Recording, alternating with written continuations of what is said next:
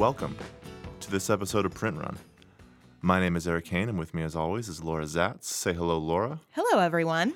Uh, today is May 30th, the day after Memorial Day. Apologies for being a day late this week. We had to celebrate like the rest of you. Um, we've got a pretty fun episode for you this week. We're going to be talking about the unwritten rules of the publishing industry. Dun Um, dun dun. um, along with the various other things, we're going to do a listener mailbag at the end, which we always like doing, and we hadn't done one in a while, so it was time for that. Um, but before we get to that, how about the basic rundown, huh? yeah, so it's almost June, which means it's time to announce our special June episodes for our Patreon subscribers. Um, our query show goes live June 8th, which is next Thursday.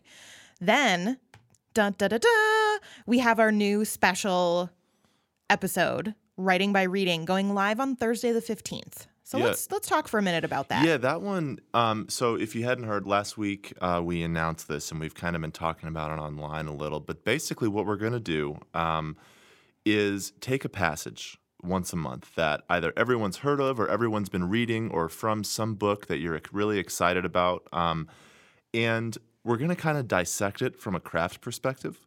Um, we're going to take you know some passage that just makes you go, man, that's really good. How can I incorporate that into my own writing?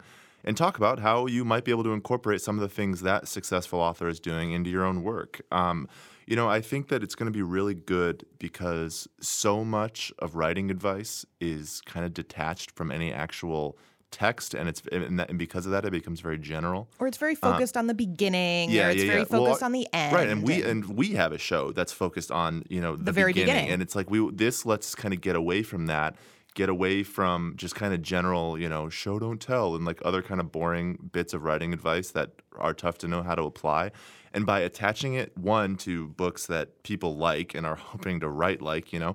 Um, and also, it it lends itself to specificity, and I think maybe so even some more advanced stuff, just because we're looking at something that allows for a discussion about techniques that you wouldn't necessarily come up with on your own. Um, so I don't know. I'm really excited about it. We'll announce uh, the passage we've picked for the first episode soon. I want to hold on to it a little longer because you know I like surprises. But um, yeah, no, we're really excited. Um, if it's also something for you know people who um, you know, maybe you aren't, aren't currently at the stage where you're looking to have your first page workshop or you're trying to get your query shopped around right now. But if you just want to Um, learn something, Right, yeah, exactly. It's just like writing, it's just like a craft talk for anyone, regardless of where you're at in the process. And so we really hope that you'll join us. And we think it'll be a really good time apart from that. So as a reminder, that is June 15th, Mm-hmm. which is a Thursday. And then the next Thursday, June 22nd, is when our First Pages show comes live. Um, so if you're already a First Pages tier Patreon subscriber, you will have access to the Writing by Reading. Um, as a reminder, send your queries, your First Pages, or your suggestions Yeah. for the Writing by Reading show to us at printrunpodcast at gmail.com. So we've got a little bit of a follow up from our big episode last week because yeah. one episode on Amazon wasn't enough. Yeah, we'll touch on it. So what, what do we have here? So two two n- news items that broke this week Yeah. in the normal um, kind of trade mag Publishers Weekly. Yeah. Um, with the first week of Amazon's chart Yeah. being out, uh, it comes as a surprise to no one that books that Amazon publish that they publish uh, are on the charts more than on any other charts. So, um, let's just let's in case anyone didn't he um listen last week. Um, Amazon Charts is basically um, a new bestseller list online um, that's run by Amazon and based entirely on Amazon sales. And the very very obvious prediction that we and um, everybody else in the whole world has made is that well, this is going to feature um, it's going to feature Amazon books more because. Um, it's entirely based on their own sales, their own data. Um, It the data includes things thing, like Audible. It Right. includes rentals, all exactly. that jazz. Um, so it's a very, am- I mean, obviously it's their product. It should be Amazon friendly, but it's a very Amazon friendly list, and that's going to change the books that appear on what we kind of consider the bestseller list, right? And so, but there's something interesting happening with the data here. Yeah. So Amazon has, for a very long time, been kind of frustrated that they haven't been showing up on the other lists, Yeah. specifically the New York Times list. Um, and the New York Times, that's partially because most of the New York Times lists go off of Nielsen BookScan lists, which Yeah. are which which is a kind of trade tracking It's a sales data. data, sales yeah. data for print books. Yeah. And Amazon, as you know, is a lot of ebooks. Um, but the New York Times recently launched a combined print and ebook bestseller list. Mm-hmm. Um, but it is unclear if Amazon is supplying the New York Times with their sales data. Right. So if they are not, Yeah. basically they were creating a like catch 22 for the New York Times bestseller list where it's, hey, you're not including us, but hey, we're not giving you the data to be included. Yeah, I mean, so Amazon is notoriously private uh, with their sales data and stuff, and that's for them. It's advantageous in a lot of ways, but it also, in this one particular instance, sort of hurt them, right? Because if you don't report your sales data, it's hard to incorporate um, that sales data into a ranking list based on sales, right? So. Um, they, in their own view, and really they, they were, you know, kind of getting host on the New York Times bestseller list, and now they've created this new um, list, and And now they're the, the book- winners. right, exactly. And now the books, so now the book lists look different. Like one thing that I think is important to realize about this stuff is um, it's n- this is not a direct analog to the New York Times bestseller list or any other you know list like that. I mean, this is based on entirely different sets of data for the most part, and um, I don't know. It's going to be interesting to see how that goes, but it's going to um, kind of like we talked about last week. And I mean, we don't have to beat the dead horse here too much because obviously we just did a giant episode on it. You should go listen to it if you haven't yet. But um, it's going to change the books that get exposed in all the ways that charts matter. It is. It is. And I'm wondering what that's going to do with print books. Yeah. Uh, speaking of print books, um, Amazon also recently opened this week their bookstore, their physical bookstore in New York City, Well, so it's funny. It's not just New York City. It's way funnier than that. They stuck it, um, in Columbus Circle. which is right like down the road, like around the corner from Simon and Schuster and Penguin Random House. and Hachette is a few blocks away. yeah. So they've put this big store, and like the end of this article kind of makes a pithy observation that. Um, well, publishers will surely be walking in to see it. It's like I'm just like imagining all these like salty like On their lunch break, Yeah. just mm. Um, but so about the store itself, um, it's interesting to me because obviously um, some of the shelves are organized in manners that only Amazon would do. For instance, they've got you know things are sorted by you know their own customer reviews and frequently things like that. wished for travel books. Exactly. Like, Like, they, they that's can, weird. So because they have so much data at their fingertips and so much specific data at their fingertips, they're able to kind of organize a physical store in a way we haven't really seen before. And so that's going to be really interesting. And if you've ever seen any pictures of some of these stores, um, you know the categories are weird. You know the or I guess weird is a bad way to put it, but just different than what we're used to from a traditional bookstore. Um, but one thing that really stands out to me about this, and this is something that they deserve a ton of credit for. Um, these stores have been adjusting on the fly based on customer feedback, right? Sometimes Um, hourly. Ex- Exactly. Like Amazon is able to think very quickly on its feet, even when it comes to the arrangement of their physical stores. And it's just, it's a response to um, consumers that simply doesn't happen in most bookstores, um, most publishers. Basically, um, Amazon, without question, is um, it's they're the king of creating a good consumer experience, and that same kind of fast thinking is is happening now. Like you know, like what's what does it say here about the religion shelf? Oh, they um, moved the self help section from right next to the religion section to right next to the business books. Right, and like that's a small change, but it's something that um, it increased sales immediately In both areas. in both areas. It's is uh, based on you know what I mean. Like there's able to do these things so quickly to kind of maximize, and it's just hard. It's hard for me to see how a physical bookstore from Amazon isn't going to be a success because they're working with way more information and they're better at reacting to information.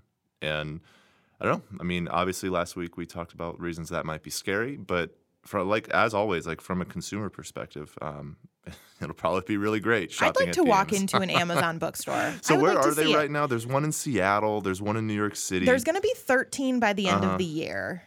Um, in a lot of places that like I've never been to and probably will never go to. so what we got? um, San Jose, Los Angeles, Walnut Creek, uh, Bellevue, Washington. Um, Is it Bellevue? Really? I don't know how to say it. How do you say it? I don't know. Bellevue? I have no idea. Whatever. Um, Anyway, we've please- made like our two please- listeners in Bellevue, Washington hassle, upset. Please hassle Laura, Laura online about her pronunciation of Washington cities. Um, but yeah, so anyway, we just figured we'd give a brief kind of follow up on you know things they're doing. We'll obviously be watching them, but the bookstore is interesting to me because they're reacting in a manner that I find to be quick and interesting. So today we're doing one of my favorite bits. Ladies and gentlemen, it's time for the James Patterson Book of the Week. Thank God it was time. This book is out June 6th, Coming up, mark your calendars. and here's what it's called it's available for- pre order on wherever books are sold, mostly Amazon. The Lawyer Lifeguard. Wait, wait, wait. So, but the lawyer lifeguard. That's what it's called. okay. So this is my By thing. James Patterson with Doug Allyn. This is my thing with. I just feel like they're like spinning a giant mm, like ad lib wheel and just like coming up with nouns and like sticking them next to each other and be like, "Yep, that'll work," and like they do make it work. But you know what? You were like, I'm not sure if I want to do the James Patterson book of the week. And then I said, No, Eric, there's a book called The Lawyer Lifeguard. That happens. And guess what we're doing? That happens every single time we talk about doing the James Patterson book of the week. I'm like, ah, I don't know. Is it time for the bit again? Should we really be bringing it up? And then you like tell me what it's going to be, and I'm like, we absolutely have to do it. We need it. We need it right now. um, th- so tell me about the law the lawyer lifeguard. I'm just going to read the copy for you. Yeah. Are you the lawyer who got blown up with his girlfriend? I feel like the rhetorical. They're that- getting weirder. oh, they're getting more specific. They are, and they're getting more so that, like, okay, out of all of the James Patterson books that we've read, this is the one that I want to read the most. Like I, I feel like usually, like in the beginning of Jacket Copy, the rhetorical question that gets led with is usually something like based on like what would you do if you've had a chance to redo the one thing that you most regret? You know, like some very broad, like moral question. But here it's like getting more specific. It's like. What if you were the lawyer from Kenosha, Wisconsin, who had to deal with the laundry on on a specific day of the week? it's like, yes, that's me. Like, I would like Jim to know that I am indeed the lawyer who got blown up with my okay, girlfriend. thank you. Yeah, good. Here we go. Yeah. Defense lawyer Brian Lord survived the car bomb that killed his fiance. Oh, out of work and out of his mind, he takes on a lifeguard job at the beach. But there's one wave he'll never see coming. Wait, wait, wait. So, I'm wonder- I'm wondering if the girlfriend and the fiance are different people. oh, I think I think they're the same person. You think they're the Come same on, person? Yeah. Also, should he be dealing with life and death situations if he's out of his mind? Yeah, that's what makes it interesting. He's a loose cannon with nothing to lose. And Uh. some red shorts. The lawyer lifeguard. Man, all right, I gotta I gotta follow up on my bookshot submission. I need I need an agent. It's time. Ladies and gentlemen, The Lawyer Lifeguard is your James Patterson book of the week. okay. so enough silliness. Um, it's time to get to the rules. Um, so we wanted to talk about um, something that is in every realm of life, whether it's a sports league or an industry or something. The unwritten rules, you know, just sort of like the norms and the traditions, or like the specific things. When it's okay to get into a fight. Exactly. well, that's the thing. uh, We were kind of planning this out and planning out this sort of discussion about just like norms that no one ever talks about, but just continue to be like true in book publishing. And then all the baseball men got in a big fight. And I, I love baseball fights, and they feel very relevant to me here because um, baseball fights and the game of baseball are all governed on just this completely opaque set of unwritten rules that where you'll be like watching and like nothing will happen that's discernible to the eye and then all of a sudden everyone on the teams are starting to punch each other it's like the only part of baseball i enjoy but it's a good part and i was like how can we make publishing like that So we're going to share the Yeah, yeah, yeah. secret fist Okay, fights so- of publishing. right or just like not and not even just that but like we want to get to um, just the little tropes or patterns or things that don't really come up in anything other than just repeated behavior but like no one ever speaks of these things But Um, it's kind of a rule. Okay, so give us the first. Give us the first rule. You're not a kids book writer until someone on the internet has accused you of an ism. So this one, yeah, this one is one you should speak more on. But like, I feel like um, every time I look up, every time I log on to Twitter.com, um, Kid Twitter's mad. yeah, the children's book, the children's book community, all the adults of the children's book community are just furious with each other Yes, about something. all like everyone is mad and everyone is um, being like racist or misogynist or something. Um, and you do you, you find this to be the case, right? I I do. Um, and here's why. Okay, so let's do a little differentiation here. Okay. Um, uh, when you say that you do feel that, you do feel that most of the time, whoever it is is actually being like does Somebody's always being dumb. Like somebody says something that they don't think so about, or outrage, is, somebody the outrage is is justified. Usually. Yeah. Okay. Yeah. I mean, to to what extent it gets blown up, you Mm-hmm. know, there you go. But um so these books are for kids, Yeah. right? Yeah. And our children are the future, Eric. Yeah, and so it's time for me to log on. So our children are the future Yeah. and a lot of the people who work in kids publishing and that's editors, agents, writers, etc. They take that very seriously. Yeah. Kids are very um malleable Nothing says um, self seriousness like pretending you are the guardian of our children's minds. Exactly. Yeah. Um, and so they are a lot more, I think, out of, they're kind of the pioneers when it comes to um, being representative in publishing. Yeah. They're kind of the pioneers. It's a lot easier to like get a kid to buy a book with somebody that doesn't look like them on the cover than it Sure. is to like get Sure. like a, Yeah, you know, right. there you go. So, um, I'm not, I don't need to finish that sentence. You know for- where it's going. The chances for um, diverse representation and such are strong in children's book, and as such, these fights and the advocates are strong yeah, there. Exactly. You know, because children are our future. Like Yeah. that's where it starts. right. And so what happens is like somebody comes in swinging with something dumb or like a bad hot take or somebody usually, is usually someone's written a book, right? yeah, or I feel like- somebody, yeah. yeah. somebody's written a book that's really offensive, and then nobody's known until like somebody who is of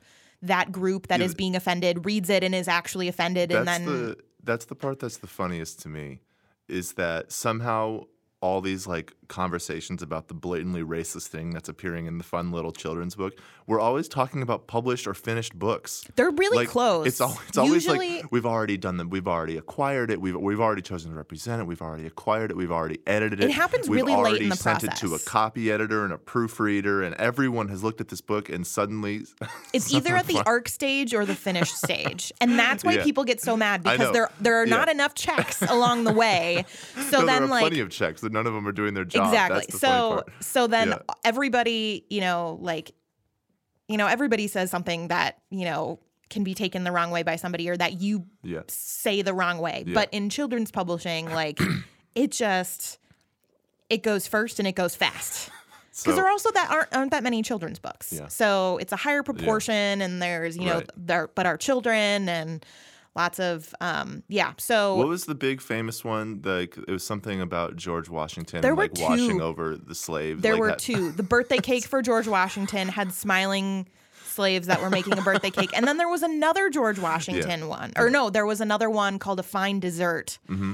which was about uh it was like a history of this like southern dessert. That um, this, these happened at the same time, and that one happened at the same had time? yeah, and that Oh, one had like slaves in the closet, like smiling and like Oh, licking Jesus. the spoon or something, um, and they were both pulled. They were both pulled. And there was one really recently called The Continent, which was YA. And it's just like, it's just a, it's a big thing. So basically, if you, the rule here is that if you're a kids book author, you're gonna get yelled at for some sort. You're of going to get yelled at and you're going to be successful if you just don't say anything and you just listen. yeah, yeah. And then you go, You're right. I'm wrong.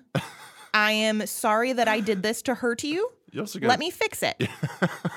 That's it. That's you're all you got to be do. successful if literally anyone else in the process does their job at the appropriate moment. But Also true. also true. okay, so I'm ready for the next rule. This one's for you. This one's specifically for you. Okay. No two adjacent men in house may wear the same colored cardigan. Okay, yeah. So this is a big one for me. Um, this is very important, and this was a problem I had um, when I was uh, working at the the bigger place that I worked, where there were more men. I've never Um, seen you in a cardigan. Really? Wow, we must not have hung out much, um, or I must have changed my look out here in Minnesota. But like, I remember like getting you know, that first year in that publishing house and like winter rolls around, right? And suddenly like every dude is in the same color sweater as me. Okay, whoa, whoa, And- whoa, whoa, whoa. Sweaters and cardigans are different. Okay, well, Cardigans are a type of sweater. I Your felt- sweater game is strong. felt- are we talking about sweaters no, sweaters? no, no, we were talking about cardigans. Specifically, the ones Yeah, that yeah, yeah. open and yeah, okay, yeah, yeah. And okay. so the thing of it is, is every editor has a cardigan, um, or like seven. Because it's cold in in house. Well, yeah. And what are you gonna do? Throw on a sweater like part of the proletariat? You have to. yeah. You have to have buttons. You have to have buttons, and they have to be unbuttoned. And the problem is that everyone has the same three shades. And so, what are the shades? well, what like light brown, kind of a charcoal gray, Uh, and then a dark blue, mm, right? And you have those three, and you just kind of rotate them, and you just hope that the dude in the cube or office next to you isn't doing the same thing. And like sometimes what happens, and this is when you know that you've hashtag made it in the publishing house, is that you just like go for it, and you know that it's all right. I know that Daryl's gonna wear this today, but you know what? I'm gonna wear it today, and you like have a whole little pep talk with yourself in the mirror, and you come in, and and you and you get in and it's just a who blinks first because you know you can't you can't both be wearing the same navy blue cardigan right someone has to remove this from themselves and you like come back after lunch and he's got it like folded and set on his desk and you're like yeah that's right um, it's a very big deal it's very it's very stressful um, it's is ver- it just the cardigan, or do you are you guys all wearing the same color pants? Oh, there's well, there was one time where three guys on the same floor, me included, all had the same dress shirt. And it was like a really specific and distinct dress shirt. Did you guys go shopping Because- together on your lunch break? Well, so there's like half of publishing is like really, really good at dressing themselves. Like, you know, publishing people are, you know, a lot of them are fashionable. Um, and then the other half is me and like just guys who um, hadn't really, you know, figured it out in their immediate post college lives. Um, and so we all had the same clothes. And and yeah, so there was a stretch there where me and the guy named Dan in the cube next to me had the same dress shirt, and we were just on a schedule every time. like we would, you had the same amount of laundry. yeah, yeah, yeah. Um, we wore that shirt on the same day, nearly every time we wore it, and it was. And we would like go to meetings together, and we'd be sitting there, and it, it was like purple and checkered. Was right? he blonde too? No. Oh, darn. Um, so like it was like it was a, not like a just a standard blue shirt. Like it was a very specific shirt, and we both just felt like idiots until I just I just made, made the commitment to not wear it anymore. Eventually, I was like, I so can't. you lost that I one. Mm. did. I did. I backed off. I was the the weak one in the herd. Um, but at the same time, he also chose not to wear it anymore. So So we like had this. you. We like had the uh, the complete opposite of like a cool standoff. We Mm. both just like decided to surrender to each other. It was terrible. Um, I've shown up multiple times wearing the same outfit as my female coworkers in publishing. yeah, it, it, I don't know. It was it was a pretty hostile work environment, and I had to you know spend many hours weeping after hours. That's a good rule. I would like to put it on the record that I do think that Eric has strong sweater game, although I've never seen him in a cardigan. well, all they all shrunk, or like I got bigger. I don't know. One of the You know, you're not supposed to put them in the dryer. Yeah, you're well, supposed to dry them flat that, on I a know table. That now. yeah. Bad. Next rule Yeah. you must simultaneously work at all hours, but also take Friday afternoons off. Yeah, so this is uh, um this touches on one of my least favorite things. Summer Fridays, le- your Uh, least no, no, favorite no, thing? no, no, no, no, no. Summer Friday is great. Okay, Anyone let's, who- let's explain what Summer Friday is. Uh, Well, so, okay, so publishing doesn't really like to work that hard, and in the summers, That was sarcasm, folks. Uh, it was not. No? And in the summers, it likes to um, like you either get every other Friday off, or you get like to work a half day on Fridays, right? And you can kind of just do whatever you want because all the editors have to get to the Hamptons or whatever. Um, but it really coincides interestingly with the fact that the only thing any publishing person can ever say to each other is how busy they are and how much they're just completely I'm so completely swamped right now I can't do anything or like how you like you know everyone is like making up the number of hours they worked in a week without actually or you say. I'll Yeah. give you something on Tuesday, and then we all know that we're not getting it until Friday. like, Yeah, that's just, a rule. It's just it's just an industry that is full, and I've been guilty of this at times too. But that is just the basic like habit of conversation. Like talking about the weather in publishing is just like talking about how overwhelmed you are.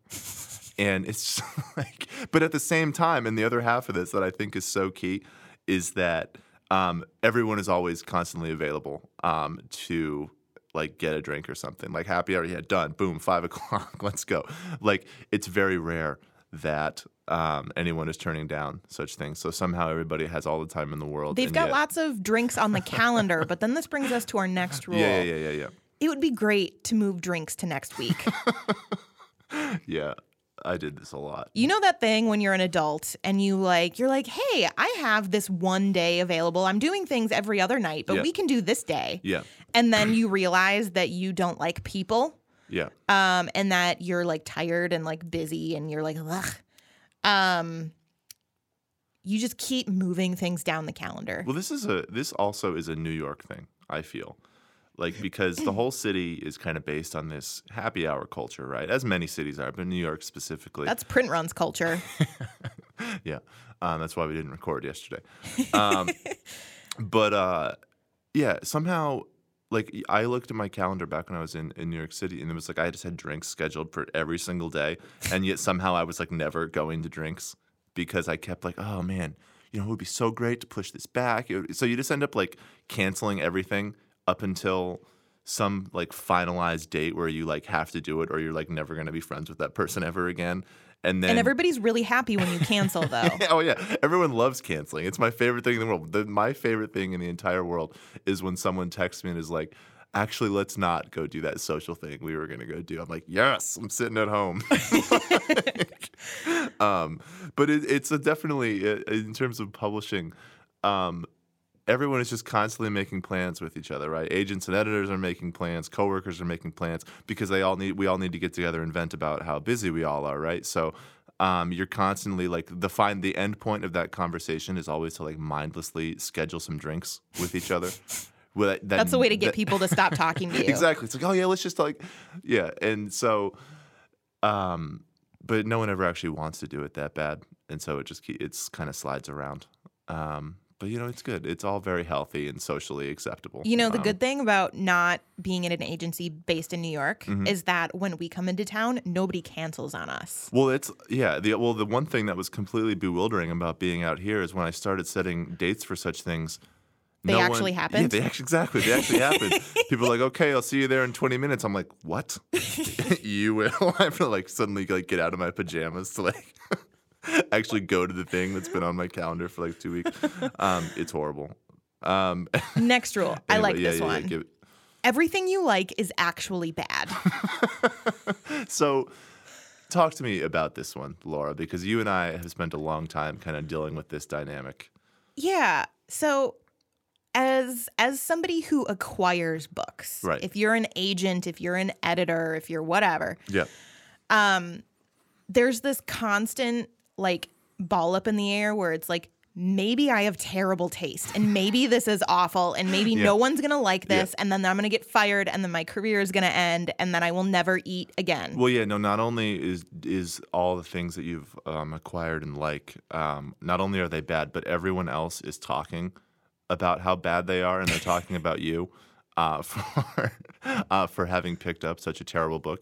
Um, but yeah, no. I mean, I think the point here is that there's just kind of this rampant um, insecurity that most people in the industry have regarding their own taste, regarding the books they've picked, um, especially on the agenting side when it's like pre-sale and you're like trying to find a home for it, you know, um, before anyone really knows it exists or ha- is on a publication schedule. Um, you've called you called it what? Imposter syndrome. Yeah. Is that what that well, is? Is imposter that? syndrome is something is a is a term that a lot of people in writing use, mostly writers, but it's kind of like that someday somebody is going to figure out that you're not actually all that and that you're like totally a faker and that Yeah, yeah, yeah. everything's going to like collapse underneath you. Right. Um, well, that actually that actually ties in with uh, the corollary uh, to this rule, which is that everyone you know is more successful than you. I feel like that a lot. I feel like that a Uh, lot. Yeah, it's just like, and that I think ties in so much to, uh, to just internet culture, where the only thing anything ever has to tweet about is like their own like curated and manicured brand and Mm. stuff, and so like everyone on their own feeds looks like these really successful people with no insecurities whatsoever who's like totally made it and everything is like a filtered book pick by a window and it's like man like, um, but it is it does kind of create this feeling that Or like on Saturday afternoons when somebody take like posts an Instagram picture of like a cup of like coffee and then like three books and they'll be like my reading list for the day and I'm like, Yeah. bitch, you're gonna read three books today? I'm not thing. even gonna put on pants. I can't open. I can't open. I mean, I do open social media as every as on on the weekends. Of course, I do. What am I? What am I gonna do? Not be on online? Um, but I hate looking on the weekends because like people are like at least they're tweeting about how like much they're doing and how like they've completely like given up their entire lives to you know just working that pub life. It's like God. Um, it's a very I don't know. My social- favorite thing yeah. is when I meet an agent that I've only known online Right, yeah. at a conference, Yeah. and I think that they're this huge deal, and then they think that I'm a huge Yeah. deal, and then we're both really nervous about it, and then we both realize that we're like just people, and that we're both eating cheeseburgers in our hotel rooms, watching HGTV. Well, for me, it always is that everyone is like two feet shorter than I expected. like even when the man or woman is, um, you know, like six feet tall. Like I just had them pictured like eight foot four. Like I'm like like every agent is like Shaquille O'Neal to me in my head. Um, but uh, no, it's good. It's good that we all uh, secretly loathe ourselves and view everyone else as better. It's really healthy and it's going to lead to a thriving future. Yeah. in- So this one's for you writers. This is this is a rule for you yeah, for when you get published. Yeah, well, I'm tired of making fun of myself. I want to make fun of other people. someone is going to call you crying about not being acknowledged in your book and or will call you thinking that they are in the book. Yeah, that's a good one. I've had um, writers talk to me about that before, where and as a as a view, but um, acknowledgments are a tricky thing, man. they are. They are because you're going to forget one person who like you told your book or you told Yeah. them about your book for 5 minutes at a cocktail party and they like made some dumb suggestion of something that you've already done and then they're going to think that you Yeah. like cr- they created Yeah, your yeah, yeah, yeah. career. Yeah, I Um, made him. Yeah, or your sister's just gonna be pissed as hell that like she's the sidekick character right. and that you really think about her like that. You really think that? How awful. Why did you never tell her that? Yeah, um, I've known some editors um, at various places who have like shown up and like looked through their books, and if you go on their if you go in their shelf, the only books they have on their shelf are the ones they're acknowledged in, even Mm. if like they worked on a bunch of other ones. You know, like I've, I've I physically have seen it with my eyes, where like an editor will like go to like a list of books and like check the acknowledgement page, and if like they're like not in, to like cast it aside What? pick up the next one and like yeah no man acknowledgments um yeah you don't much care when you're in them, but you care when you're not in them. oh yeah. No i don't yeah. That's that's a good way to put it. Um, i remember and you feel like that even when you're uh just like a nothing in regard to the process? Like i remember being like an intern at oxford university press and like having done nothing but like format the manuscript or something. And you're and in then there. like at the end the book comes out and i'm like mm, well guess like who's a total ungrateful asshole this guy. and i don't think we had like ever once like exchanged notes um, and they probably never knew that you worked yeah, on their no book. they had no idea who i was but i was real but mad you, about it Yeah, yeah of course you were. um, of course you were. um, Next yeah. one. yeah You're not an established writer until you've had five publicists quit on you, Whew, boy yeah which is kind of so true. It hurts. It's kind of Um, yeah. Ooh. it's just for whatever reason it feels like the turnover in publishing which is high everywhere and across but um, it seems especially high in publicity for whatever reason and it always seems like we even within the cycle of one book like you're obviously you're always like constantly having to like reintroduce it You to usually get like two at a time. Yeah. You get like your main Right. person and then your your Yeah. side person who's going Yeah. to be the main person when the first person quits. yeah and then you get another side Right. person. And so there's always like two the at the same of time. succession yeah yeah yeah, Yeah. right Which is it's nice. Like I like to see who's going to get the the crown next. Um but you know that's always something that like as an agent I get a call where it's like my publicist is quitting am I going to fail Yeah. and like it'll be like congratulations you're a step closer to success you're a man now um yeah that's a tough one that one's tough in-house too um for everyone but yeah. Another another tough one. This one's again for the writers. Uh-huh. no one wants to come to your book event. No Nope. one. No one Yeah, wants to come. And that like so you've been you've been to a lot of readings for Yes. your authors, for other people's authors, for stuff. and Sometimes that, even for fun. Yeah, no, I, I yeah, but like for fun, the the fun for me of going like to a reading, like when it has nothing to do with something that I've worked on, is just like seeing whoever it is who does have a stake in the process there, like totally sweating bullets at things like the attendance count that's coming in. like you you'll see like the agent kind of like sitting off to the corner by where the author's going to speak, and they'll be like desperately hoping that more people come in, you know, or um, you know, the editor is like trying to make sure that you know they have the books there, and like so that you know, I hope they have snacks. yeah, no, snacks are good. Um, but yeah, the other the other nightmare here is uh, no one in line uh, for the signing, right? Which is also going to yeah, happen. Like, like- if you're a writer, you're going to have an Yeah. event and no one will show up. yeah, Like literally no one. It's because yeah, books sometimes readings, you know, wrong time, wrong Here's place. here's what I think it is. Yeah. Partly, partially, Yeah. I think the reason that no one wants to come to your book event Yeah. is because it's a lot of the times it's just a reading.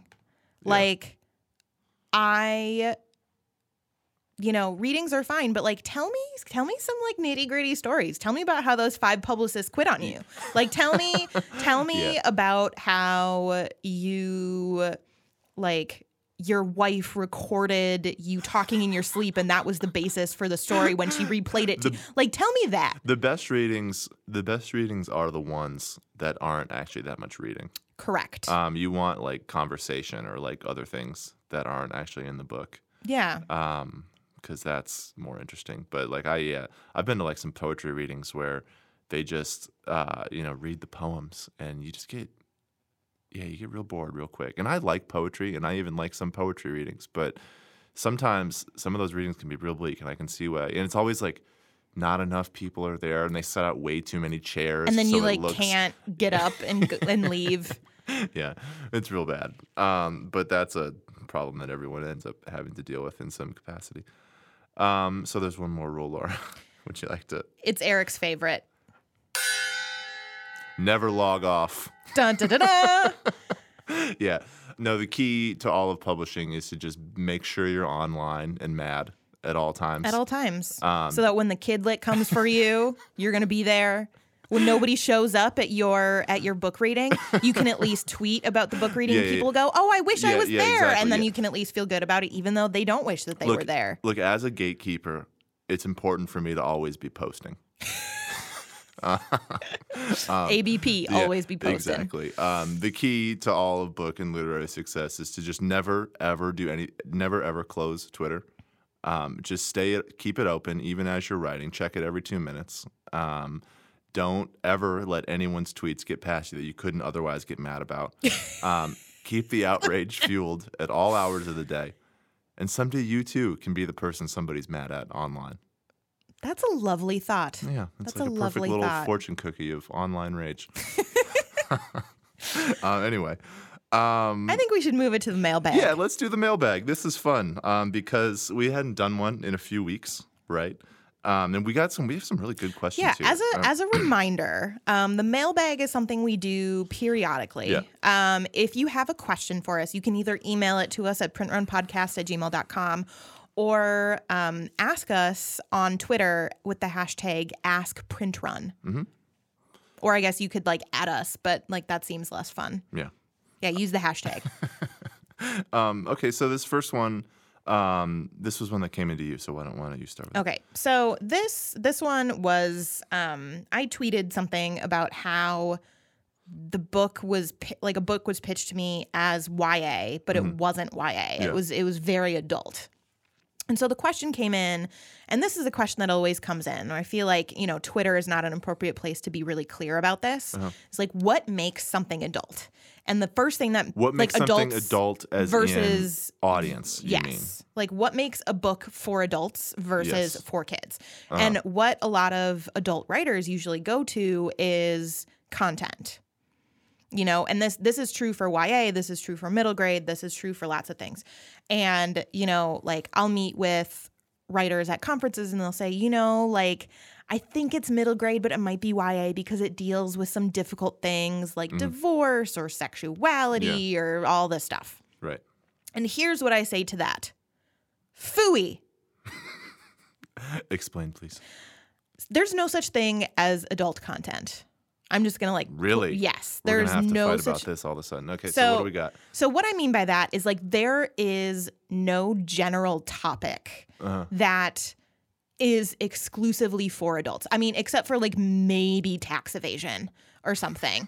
Um, but like I would absolutely read a YA novel about tax evasion. Bernie Madoff's daughter. yeah. All right. All right. Um, so what I mean by that is like life doesn't wait until you're a certain age, Yeah, right? right. You know, like people die when you're Yeah. a kid. You know, you fall in love, you you know, discover your sexuality, Sure. you um you know, you fight and you make up and there's divorce and there's you know, murder sometimes and there's, you know, there's all this stuff. and so like- it comes down to treatment. It does. It comes down definitely to treatment. Um, you know, and and really it comes down to if this is a topic that is treated the way that a person in that age range that you're writing for would treat it. Mhm. Um, Right. you know, like a really, really good example of what makes YA YA is that it doesn't have kind of that that you know like frontal lobe development. Like there's not a lot of foresight. There's not a lot of like hindsight. There's not a lot of like learning lessons like actively Yeah. being like that's a good thing i'm glad i learned that you know it's a lot of just like experiencing and kind of being Yeah. and just kind of like Yeah. both through a china shop like Right. in your life Mhm. right um and that's There's you know- less like mopey midlife crisis. yeah yeah and so yeah, yeah. exactly and Yeah. there's you know people people you know act out differently and they do different things and so it's really just like make sure like you can cover anything you want you just got to make sure that you're doing it in a way that is true to your audience and your main character Yeah. So I'm going to paraphrase this next one. Um, but basically, the question here is um, Is it appropriate to use a video game series as a comp title in a query? And my answer is is yes. I think it's fine. Um, and maybe some people will disagree with me, but like, um, you, get- this come up a lot. Like, can I compare my book to a movie? Can I compare it to some other, you know, form of expression that it really feels appropriate? And my point has always been, if that comp helps me understand what the book is on to a greater degree with some specificity, and there's a real reason for doing it, I say comp to anything you want. Truthfully, yeah um, I've and comped video game books series, to movies like that. I've like I've Yeah, sold yeah. books to editors that I've comped Yeah, to movies. Yeah, and like video games, especially as they become, um, you know, much more sophisticated, and you know, these start to kind of gather in these artistic qualities that really resonate with writers. You know, a lot, of, you know, a ton of, um, a ton of writers play video games. You know, it's just there, there are activities that end up. Um, in in uh, sync with one another, just because um, you know it's a lot of stories and character development and all this stuff. So like, yeah, no, I think that if a video game is either has inspired your book or like you feel it's like an aesthetic match or something, um, you know, the caveat always with any comp, not just with something that isn't a book, is um, be specific and have a reason, have a real reason for why you're comping to it. But So one thing that I want to point out here is that with comp titles, Mm-hmm. Yeah. there are two different ways to use comp titles. Uh-huh. One is to use them as like these are my competitive titles. Like in a proposal, comp titles are important to show there is a market for this. These Yeah. are the books that I would be competing with. Yeah. Right? When you use a comp title in a pitch, when you use it like in a query letter, you're using that for comparison. Right. You are saying my book is like this, not my book will compete with this. uh And so that that is really the big difference there is yeah, you can compare it to anything you want as long as it's clear and it helps my understanding of what the book is. right, But like if you're working on, you know, kind of like figuring out the you know, competition, the Yeah, you competition, wouldn't- that's you not what it is. Yeah, exactly. That's a good point. You wouldn't want to list um, a video game as a competition for your book because it's not the same. Like very, I mean, this sounds Players very, of your video game might Right. be an audience for your book. Right, exactly. Like it's just, I mean, that's a very, and that's a very obvious point to make, but that is a good distinction, I think. Like if you're comparing, it's fine. If you're treating it as like a competitive product, I wouldn't do that. Um, so the next one, um, this came into us uh, pretty recently. Um, and this one I want to do like an entire episode on. Like this is on my list of topics that I really want to get into. Um, but the question here is uh, basically with 1984 and The Handmaid's Tale and other similar stories making comebacks right now in terms of popularity, is, dysto- is dystopian literature having a comeback? Um, well, what do you think? Um, It, yeah, okay, well, I won't interrupt you. I hot take. Uh-huh. Um, I don't think that dystopian literature ever really went away. Um, it, it's been a really big thing in the last couple of years with the Hunger Games and Divergent um, in young adult literature. And it's this very particular brand of like government control sci fi dystopia. Yeah. But like also, like any book can be dystopian. Well, If it- you well, know, so looking at this question a little, um, you know, both of the titles they list um, are not YA novels, right? Correct. These are adult, Adult. Um, what would be considered, you know, I think literary stories. Um, and for me, I think that the I agree that dystopian literature didn't necessarily go away, but um, I do think that it's going to make somewhat of a comeback in terms of popularity, not in terms of volume of the ones being written, though that could obviously happen too as people kind of respond to the times Yeah. or like, um, but I feel like this was, and this is kind of what I want to have an episode on, is I feel like this was always going to show up anyway, regardless of how, um, how crazy, you know, because these, how crazy people view these last like 20 months or so. Um, I think that this kind of thing was always going to kind of come up just based on, you know, the last however many years of American history. But, um, you know, like, you know, the books listed here, these are not new books, you know, these are very old books. Yeah. Um, and so any sort of new trend of new titles in dystopian literature, ta- it takes some time to catch up, right? Because authors have to go not only experience the world that they that they then want to respond to, um, they have to, um, you know, they have to write the book, they have to get it represented and published. Like there's a lag time between this stuff, and I kind of have felt for a while that. Um, we were sort of due for some sort of upswelling like this. And I think we're just kind of hitting it. And I think it's only going to continue as people kind of respond. Um, so, here's here's what I think about dystopian literature. I think it's popular not because it's fun for us to like see the world go to shit. Right. Um, I think that putting people in bad situations yeah. um, kind of is is inherently hopeful in Mm-hmm. a lot of ways. I think I think it really gets to a lot of the humanity that people like to experience Yeah. in in books.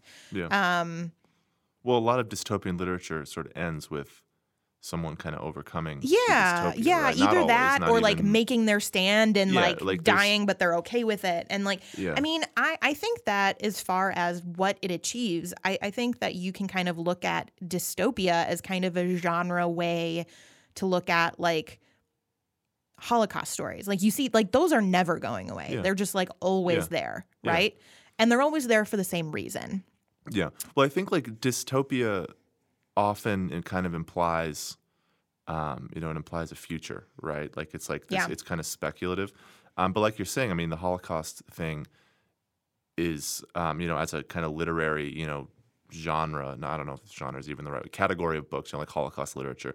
Um, that's obviously not um, a speculative future. That's history, you know, and so you can kind of get that, but that same vein of tapping into um, trauma, you know, and having writers respond to that. Um, but in terms of like why 1984 and like The Handmaid's Tale have come back, I mean, we kind of touched on it. Hulu. in, exactly. but like the reason, you know, those things have kind of come back um, because I think the simplest way is just people are feeling more inclined toward hearing those kinds of stories Yeah. right now, you Yeah. know?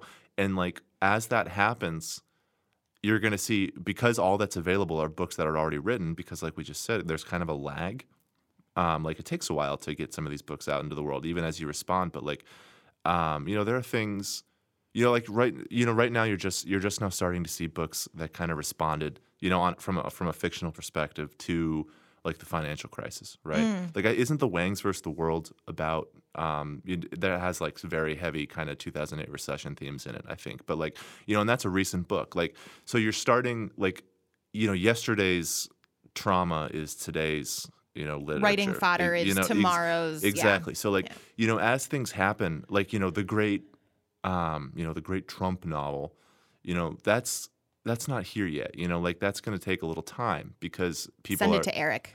send it to me. But but people are processing it. You know what I mean? People are processing this stuff, and um, like I, you know, one thing, and like I said, we should just do a whole show on this because I'm I'm interested in it, and I think we'd have a good conversation about it. But like, I'm really ready to start reading, um, like Iraq War novels. You know, like I want to start reading the war novels of the wars we've seen, as opposed to like Vietnam and World War II, and you know Mm. things like that.